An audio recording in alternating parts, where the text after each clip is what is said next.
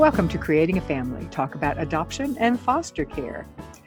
Today we're going to be talking about helping children heal from sexual abuse. We'll be talking with Dr. Jennifer Shaw. She received her master's and doctorate in clinical psychology, and she specializes in the assessment and treatment of trauma in children, especially those who present with sexual behavioral problems. She is a psychologist at the Gil Institute for Trauma Recovery. Welcome, Dr. Shaw, to Creating a Family. Thank you, Dawn. Glad to be here. Um, this is a, a topic that you and I have talked uh, about in the past. It is a topic that you and I both feel you a professional passion as as well as me. Uh, I was uh, I have come to realize in talking with many many parents as well as caseworkers that if a child has uh, sexual abuse in their file. It has become like the scarlet letter A. People are afraid, parents are afraid to have them in their home caseworkers say they have an increasingly hard time finding families for them.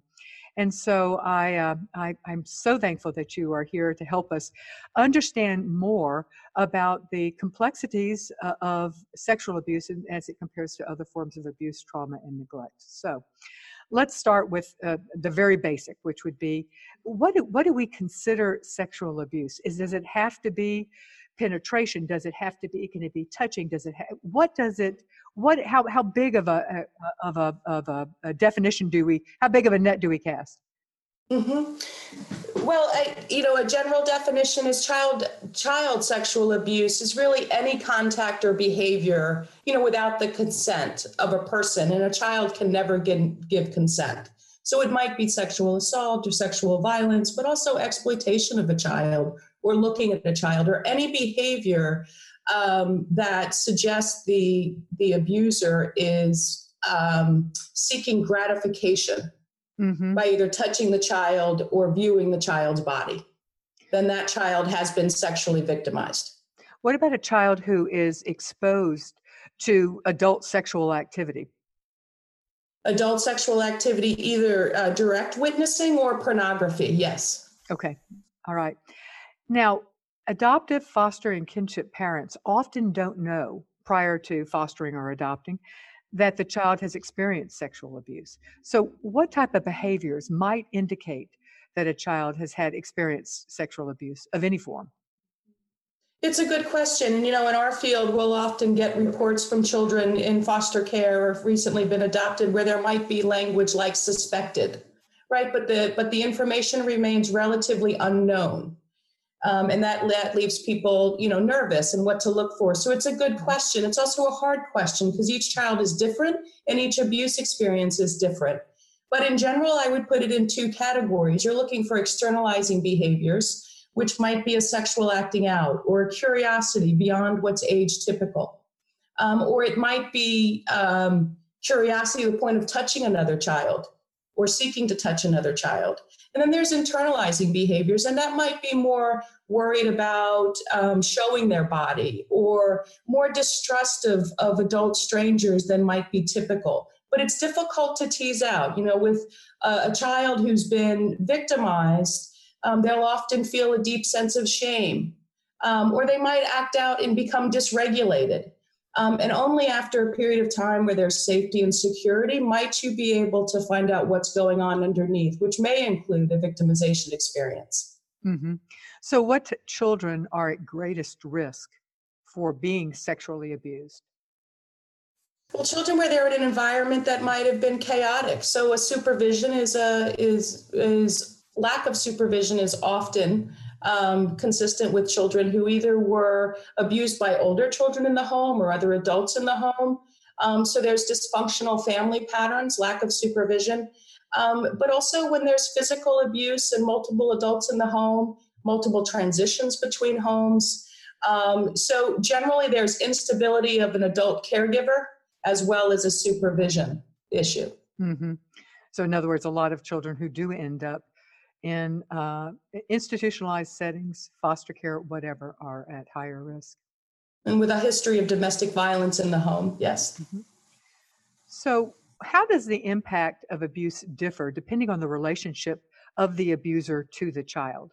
And I, what I'm thinking of is like, well, a stranger abuse versus mm-hmm. uh, your uncle or your father or your brother, mm-hmm. something along those lines. Another good question and a significant one in terms of what to do next uh, in terms of treatment. Um, so I, I, would say, you know, stranger abuse is relatively uncommon compared to the known um, perpetrators. And um, we're, we're, we're now talking about this much more in our society, which is helpful to children to know that it's not, you know, when you tell, it's not always because a stranger has been inappropriate. Sometimes it's because it's somebody mom and dad trusted. Um, and that's what we what we generally refer to as a as a more complex trauma, and it can have longer lasting effects. That that essentially means there's a betrayal of trust. There's somebody that the child or the family trust, but also things are happening that make the child uncomfortable, and so there's these really complicated feelings that emerge. So that's an interpersonal trauma, an interpersonal type of, of sexual abuse, which is much more common and also has much deeper ramifications psychologically. And if it's the child's primary caretaker, that adds further complications. Absolutely. And yes, it adds further complications. In terms of recovery, um, what we really look for is what happened next, Dawn. Once it happened, once the abuse occurred with a trusted caregiver, was there another trusted caregiver that came along, believed the child, and protected the child? That's really what will dictate how the child starts to resolve what occurred. Oh, good. We're going to come to that towards the end. Mm-hmm. That's, that's, wonderful um, to know that there's there's hope that we can do things that we specifically can do. Let's do a, a brief refresher on on the typical um, psychosexual development in children and how sexual abuse impacts that because I do talk to people and they and and they are ups, worried about sexual abuse with a foster child or an adopted child. But once they learn that this behavior is actually fairly typical of children, sexual exploration, sec- sexual curiosity, it helps it helps relax them. And then there's some behaviors that are are are not typical. So I think it's helpful for parents to know the distinction because either they don't remember or, uh, of their own youth or their other children that they've raised they were unaware of their sexual development so are they did are they just they were they are their children weren't particularly that curious mm-hmm. another good question and we you know through the lifespan what we will often tell parents as as we try to differentiate typical sexual behavior to atypical is first the starting point is all children are sexually curious. Mm-hmm. and sexual development starts as soon as they enter the world. So when we when as they're growing even through toddlerhood they have different interests in their own body and other bodies. Um, and then they become in preschool and we all see this right? They want to play doctor or house and the interest increase. So especially around four to six we'll often see a spike. There's an increased curiosity. Um, and also because of that there's there starts to be an opportunity for creating awareness of the child what is kind of left for more private um, it, for the private parts to be um, you know cared for and cleaned only by adults you trust. And there's opportunity within that preschool to early childhood years that some children get and some children don't but the reality is all children will express curiosity and all children will test the boundaries of that what we look for in terms of when it crosses over to atypical and potentially problematic is if a parent responds in a non punitive way and gives some brief education to the child about appropriate boundaries, and the child then continues to push the boundary and maybe even becomes secretive about it. Um, you know, most children, once they're taught the boundary, they'll move on to other types of play. Mm-hmm. Right? But children who maybe have something, there's an impulsive um, uh, quality to the behavior or there's an abuse experience, the curiosity is too intense for the more standard boundary. And so they may seek to do it in secret. And that's when parents will come in and say, I think this is beyond you know, the what's developmentally typical. And I might say, yes, and that might not mean the child needs treatment. It might need a little bit of parent coaching. Hmm. Okay. Yes, because it could be it could be abnormal, but it also could be that it's a child that is I mean, some children have different levels of curiosity and different temperaments, uh, different, right. Uh, yeah. So all of that. And there might have been a secondary gain from it, you know, so we don't know yet if the child is, um, if, if the child gets a lot of attention from that, they may be doing it again to get the same attention. And so we don't necessarily want to do an intervention of child therapy or sexual abuse you know uh, work with a child um, if it's actually more a dynamic or a relationship issue between the child and the parent. You want to start with the parent. Excellent. Can children heal from sexual abuse? Absolutely, and all the time. So, I think there is a general uh, preconceived idea that children who have been sexually abused will become abusers either in their in their childhood or in in adulthood what's the truth behind that? Well it is a it is a fear um, and a lot of parents therefore um, their interventions tend to be fear driven mm-hmm. but there's very little empirical evidence for that. There is there does seem to be more of a likelihood of further victimization um, and and and the adult becoming a perpetrator for males who were abused by females. But what I think is more important is what what the studies will show is there's little empirical evidence one and two the the probability of it becoming a behavior that the child adopts really depends on what the world and the adults do after the abuse so the rates are higher, for example, if a child's been sexually abused, but the protective factors were absent. There was not a supportive caregiver that immediately protected and believed. The world did not show the child that it, in fact, most of the time was a safe place, even though something bad happened. So if they're continually in a chronically dysfunctional home and they haven't met supportive caregivers so they can begin to heal, then yes, they will be at higher risk. But really, the question is how what can adults do to prevent that from happening. Not whether or not the, the children are ready to heal. It depends on how the world responds to them once we find out they've been hurt. Yes i thank you. That is that's that sounds so spot on to me and and from what i see as well. Let me pause for a moment to remind people that this show and all the resources at Creating a Family is underwritten by the support of the Jockey Being Family Foundation. They want all adoption agencies to know that they are eligible to participate in a wonderful program called the Jockey Being Family Backpack Program. Newly adopted children will have access to a backpack, and it is a personalized backpack that um, is got the child's initials on it inside. There is a blanket and a bear, and most important, a parent tote with information for parents for post adoption support. Uh, so if you're a parent listening, please have your agency reach out to Jockey Being Family at their website, jockeybeingfamily.com. Click on backpack, and your agency can subscribe.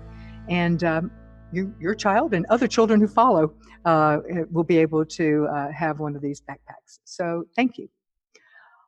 All right, we are talking about helping children heal from sexual abuse.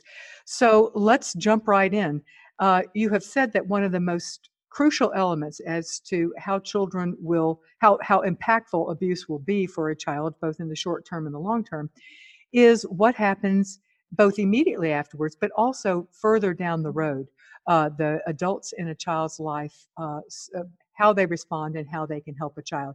So, how can parents help a child healed after sexual abuse? And in the case where uh, most of the cases that uh, we're talking about, the child has been abused in the past and likely has either been removed from the home or in the case of international adoptions, a child would have been brought from uh, an orphanage, removed from the situation, uh, removed from the orphanage, and so is now in a home with parents who are uh, ready and willing to help that child heal.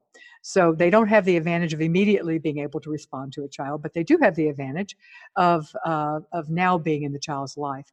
So what can what are the factors you've talked about protective factors let's talk about some of the protective factors and then move into what parents can do to help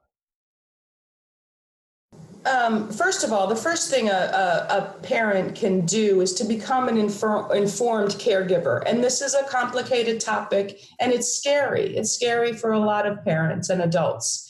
Um, but with more information, a caregiver can become pretty confident that healing will occur and competent in providing a space for that recovery to occur in their home. So, with information, it becomes a research informed approach versus fear driven. And that's number one for the caregivers to relax and when the if behaviors emerge they know what to do and they're armed with information not myth. That's the most most important thing. From then the protective factors when we when we use that phrase we're really referring to is the child believed and fe- and, and felt heard and understood was the response from a caregiver or the world around them i'm so sorry this happened in whatever words that is. I'm so sorry this happened, and we're going to work together to move through this and make sure this doesn't happen again. And believe the child. And, and in most cases, they will need some specialized treatment, not necessarily long term. It depends on what the other pre existing factors were. But the protective factors in terms of long term recovery really depends on at least one caregiver who serves as an anchor and an informed ally throughout the healing. Is for example, if a child's five and healing, their, their needs are going to be different in terms of recovery. Things might emerge again at age nine and again at puberty. And so they really do need to be a, an ally throughout development. What do you mean by a parent being an anchor? That the home and the primary caregiver, whatever happens outside the uh, outside the home, whether that's school or the community or the past, that the home is a place that is predictable and the child is respected, their body is respected, and the home and the caregiver becomes an anchor for whatever else might happen, kind of like an anchor in the middle of a storm. You know, you can you stay steady. You you are seen, you are understood, and no matter what happens, you can go home and you will be okay and you will be understood and you will be protected. When you said that uh, parents uh, one of the things for parents is to feel uh, confident that healing will occur. But how do you address a parent who is not feeling confident, who is afraid? Uh, because I think you're spot on that I think a lot of times our responses are fear based because we're frightened. We we this this behavior seems it, it just seems uncomfortable when we see children um, acting out sexually or talking sexually. It's it just feels uncomfortable. Mm-hmm. Well, first, you know, we we encourage them to talk to other parents who have been through it, but also possibly a therapist who can serve as a parent coach in this regard, because there are a lot of myths. Even phrases like you mentioned scarlet letter, but it, there might be permanent damage maybe floating around in their minds, oh, or oh, absolutely. Uh, yeah, or, or these lifetime scars. And there is no doubt that it's life altering especially the chronic and more complex, as I talked about, where there's a betrayal of a trusted caregiver, absolutely, that is, that that that can be life altering. Um, on the other hand, it's not true that there is permanent damage. And so, working with someone to say, "Hey, this is how the brain repairs," and a and a child's brain, especially, it's it's it's it's very plastic. So, how they experience the world from here forward is what's most important mm-hmm. to healing. Mm-hmm. And I've worked with countless children who the parents have a harder time recovering than the children, and it's the fear.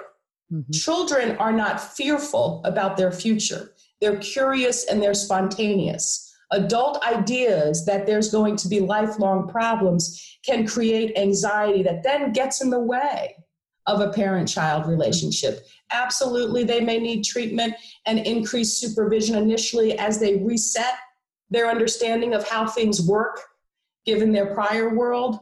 Um, but the, the main thing is for parents to arm themselves with education. And we now know, yes, children get better depending on what we adults do next, not depending on what they do.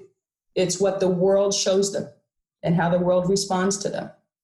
And that's our job right as adults so getting educated uh, certainly uh, listening to this uh, is a is a first step in that direction and and that's great so congratulations to all of you who are listening um, but where are other what are other resources for parents to become the educated ally um, i think we can work on being i think we already provide a lot of information on how to be the anchor but how to become the educated ally for the child. The educated part is what I'm focusing on. So, where can people get information other than creating a family?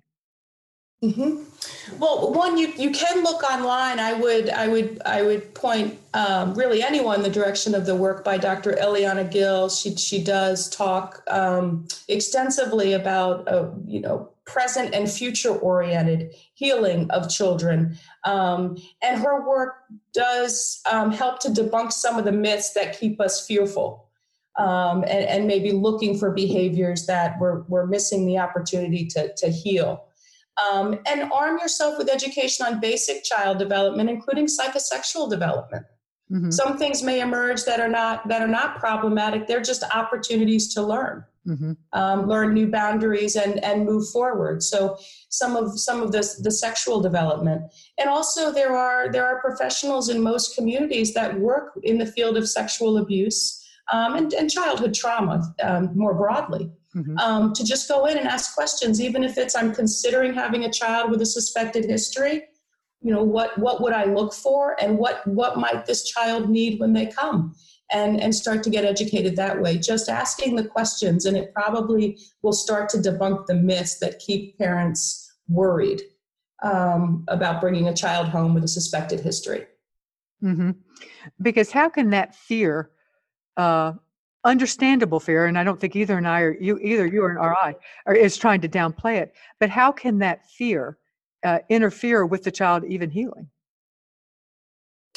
Right. Well, and that's a that's really critical. If um, you know, I'll often say in my in my own work um, to parents, even if they come into my office and they're incredibly anxious, you know, the the children are then experiencing their their parent as afraid of them or afraid of their behavior. Mm-hmm. And for a child who's been abused, they're looking for the world to tell them what to do next. And if caregivers are behaving in a way that's uncertain or sends a message of anxiety, the child's going to further keep thoughts and feelings to themselves and feel bad or different. And then in that way, other symptoms can start to emerge, right? Because they, they may their cue is you're kind of on your own with this because this is too much for adults. That's how they read it. You know, my mom or my dad or my foster mom doesn't really know what to do. That's that's the message when there's a really anxious parent. Um, and and then they feel like they're on they're on their own, and that can deepen the shame mm-hmm. and increase other other behaviors, inappropriate behaviors, because they're left feeling like they must be so different from other children that adults cannot help them. That can be the unintended message. Or adults are afraid of them. Yes, yes. And what they need, and they can get this in treatment, but we always work with families and parents, is everybody around them really to send a message of, we got this this happens sometimes. We're sorry it happens, but there's certain things we can do to make you feel less afraid and more trusting. And we're in this together. We got this. If you send that message of confidence to a child, they then become confident they can heal, and you start to see that in their recovery. If we're not confident, they're not going to be confident. Mm-hmm.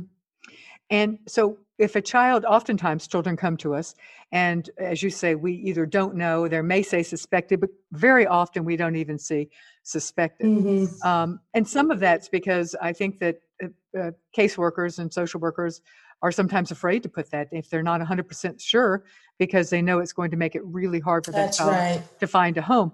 So, um, so we don't know. But as the child starts uh, settling into our homes and our home and mm-hmm. is feeling more comfortable and begins to trust us, a child may disclose uh, either outright or, or drop hints that uh, they have experienced abuse, uh, sexual abuse in the past. How should a parent respond if their child opens up to them?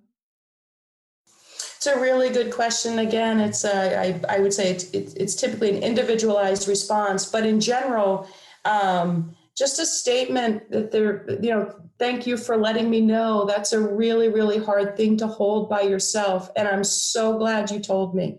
Mm-hmm. And we're going to talk about this together. I say a general response because you really don't want to over question a child too much in some situations because they may need to do a forensic interview for example somebody may need to talk to the child to get information um, but the the important thing is is that there's an immediate um, uh, response to the child of i'm so glad you told me. We're going to figure this out together.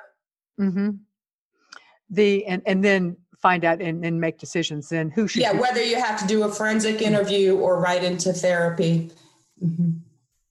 so what do families uh, look like who are able to help children heal from sexual abuse? You've mentioned a couple of things uh, parents uh, who are willing to be educated. That's certainly uh, parents who are willing to create stability uh, in the child's life in general, um, as well as uh, parents who are. Uh, this is probably not the professional, but are, are not going to freak out um, and are willing to try to remain calm. Um, so, what are some other uh, descriptors that you could say for families uh, who are able to help children heal from this. I, uh, those are those are perfect. I would I would add willing and able to anticipate behaviors that may emerge. Um, sexual abuse, especially um, when a child becomes what what many of us call abuse reactive, which means they're acting out sexually for a period of time after after the abuse and may need some some help with some sexual behavior problems that you if you're anticipating what might come you can then prepare for a response. So if receiving a child and you're not and the symptoms emerge you may in your words freak out um, but there usually are some pretty short interventions and when you're ready for them you're essentially putting the child back on a developmental path.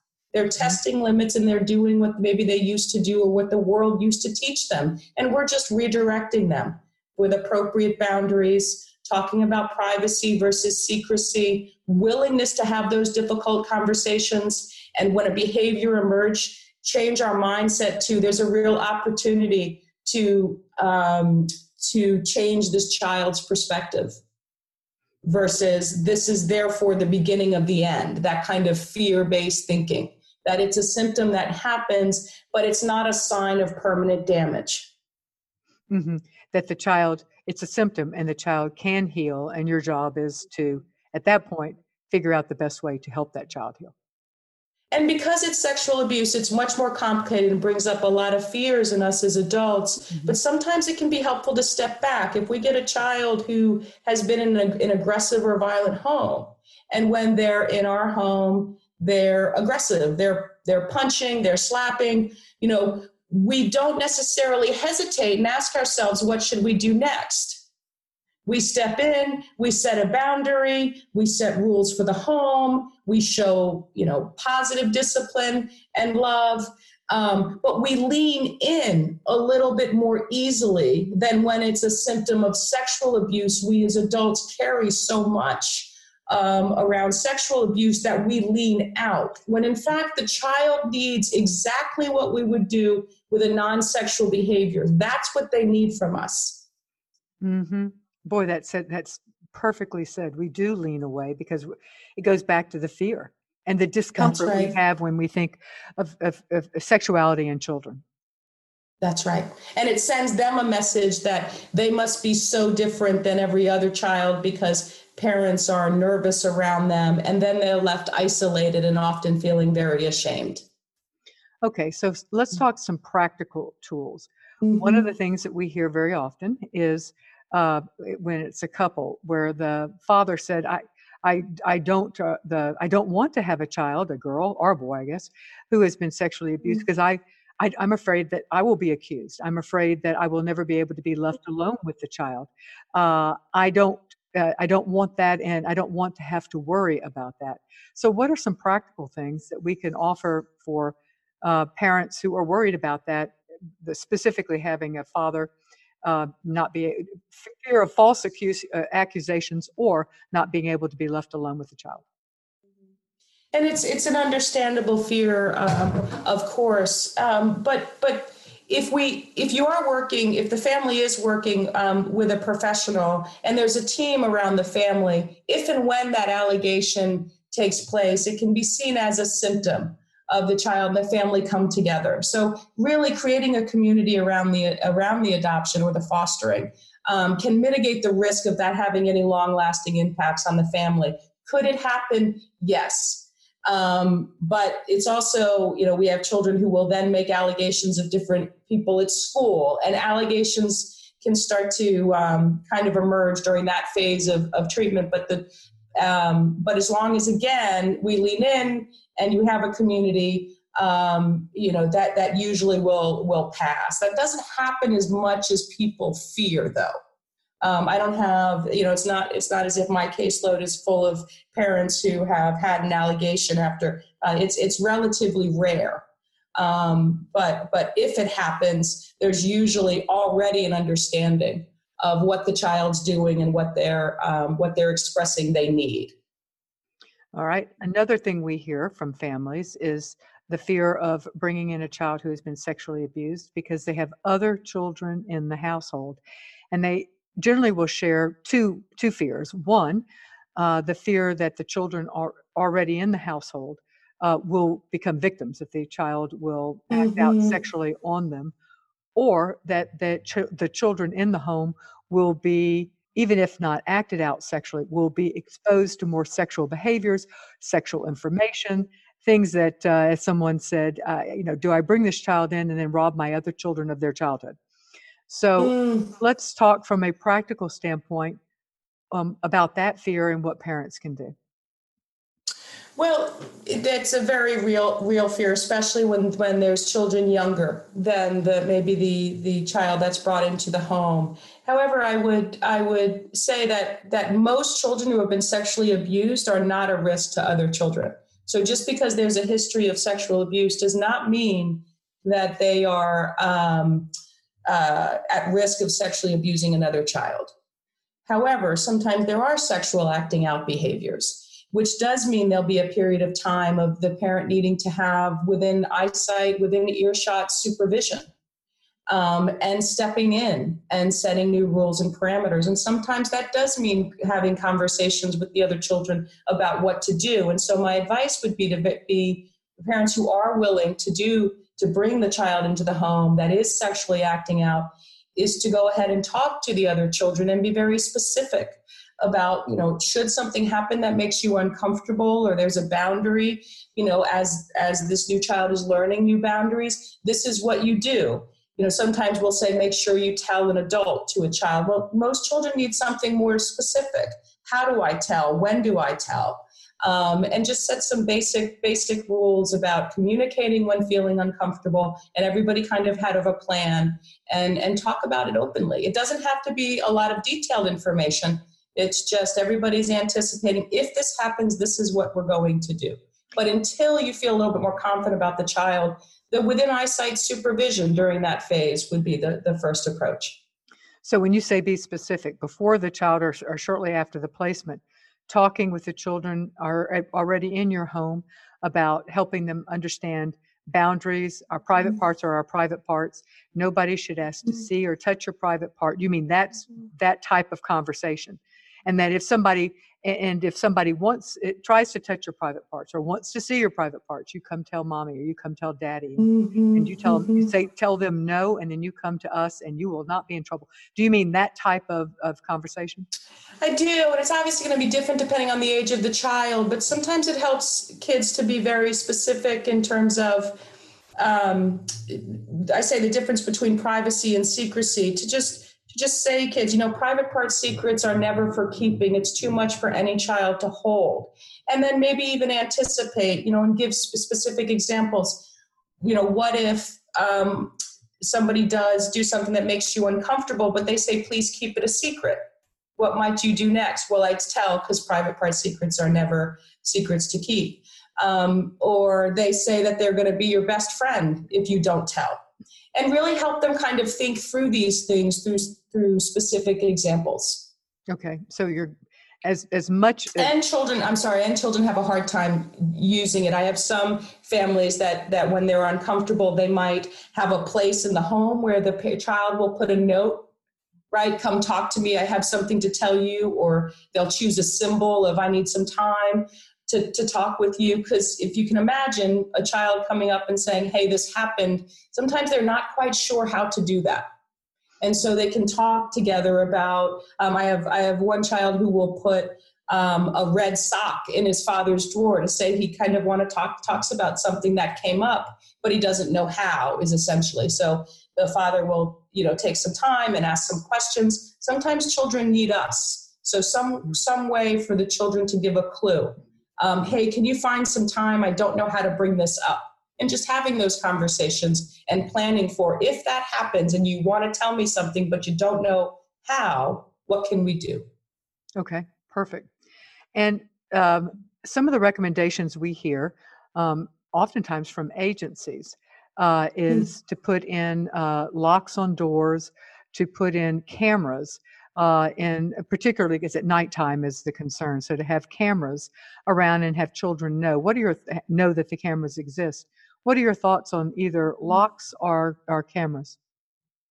Um, locks, I would I would um, be be really cautious about, especially a child with a with a trauma history, because you have this concurrent goal of having the home be a place that when the doors are closed at night, this is your family and this is a safe and secure environment. Safety is always a, an issue with a children who's child who's sexually acting out. Um, but there are um, there are non-invasive ways to do that. There are chimes on the door just until the parent is sure of the sleeping patterns. You know, the child goes to bed at eight. Do they really sleep through the night? There's a phase of uncertainty about what the child's patterns are. Making sure children have their own space in bedrooms. Um, so sometimes chimes will just wake a parent up whenever a child leaves the room to go to the bathroom and, and and cameras can be helpful too again it depends on on how high risk the child is locks i would be careful about because again a lot of these children are coming from um, a really, really uh, difficult past environment, and it sends a it sends a message um, that you can't be trusted. And what if they're leaving their room to go to the bathroom, for example, or get a cup of water? So um, anyway, case by case, but but there are there are some chimes available that I've seen work really well. It's just a gentle awakening of the parent, and the parent will come in and guide them back to bed or get them what they need um, and and and people can have a sense of safety. Mm-hmm.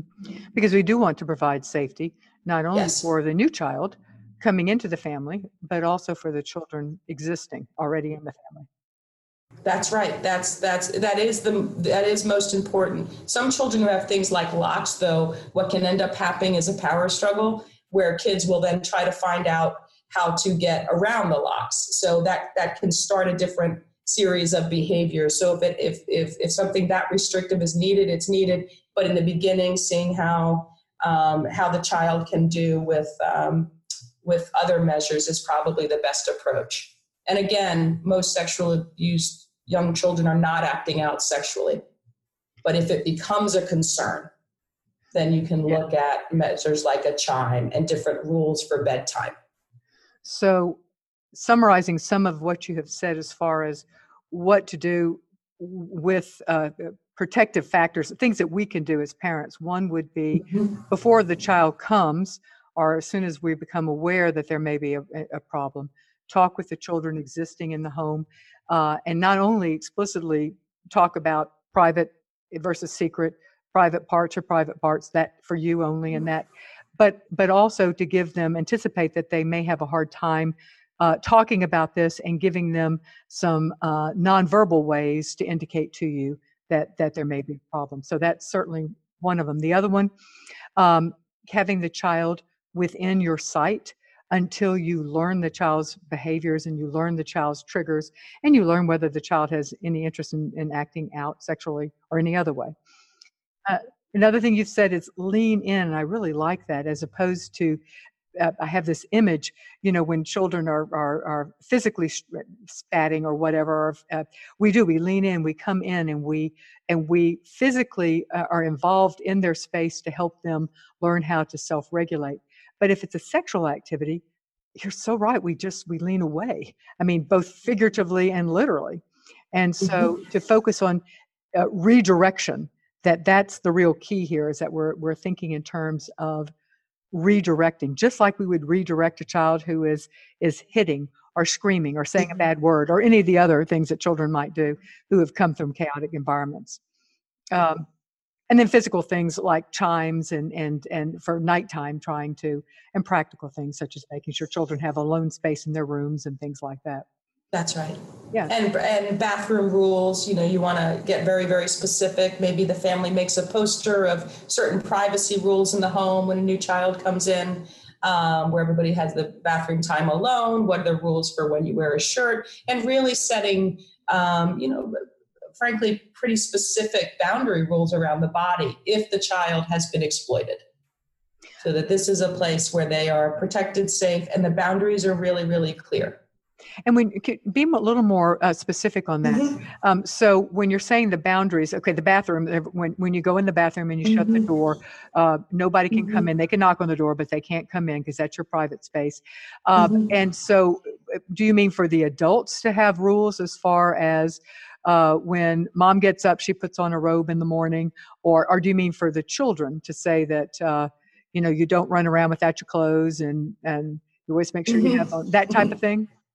That's yes, yes. I was thinking more for the children when there's multiple children in the home, but also if it's a child where there is known sexual abuse, again, creating a home um, that really is sending a message to the child that that there is privacy, it will be respected, bodies are respected. So while there's, you know, families operate in different ways, and we would never tell a family what their own boundary rules are or different things with clothing. On the other hand, if it's a child who's been abused, you might need to tweak it for a little while because, again, it's an opportunity to reset the child's perspective of, of, of uh, body privacy and private parts. And so when you might not necessarily wear a robe all the time, in that beginning phase, you're really, it's really about sending a message to the child that this is the way we do things here. Mm-hmm.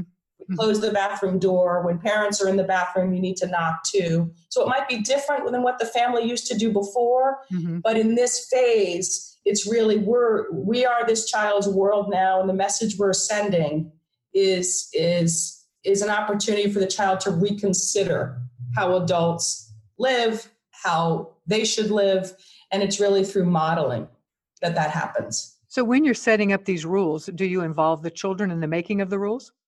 Mm-hmm. Yes, yes. Um, I'll, I'll, sometimes do it in session, or or and and families can take the poster home or work on it themselves. But even if it's in the child's own language and having them talk about it, um, whether it's not when you leave the bathroom, should you have a robe on and a shirt, or how can we do this? And everybody kind of create a poster on these are our privacy rules in the house. Okay, so you make rules. Mm-hmm. Everybody uh, contributes to their mm-hmm. rules, and uh, and then and it's written down and it's posted, and we remind people when uh, when when people forget, which they sometimes will. Okay. All right. Now let's talk about uh, you said a couple of things about therapy.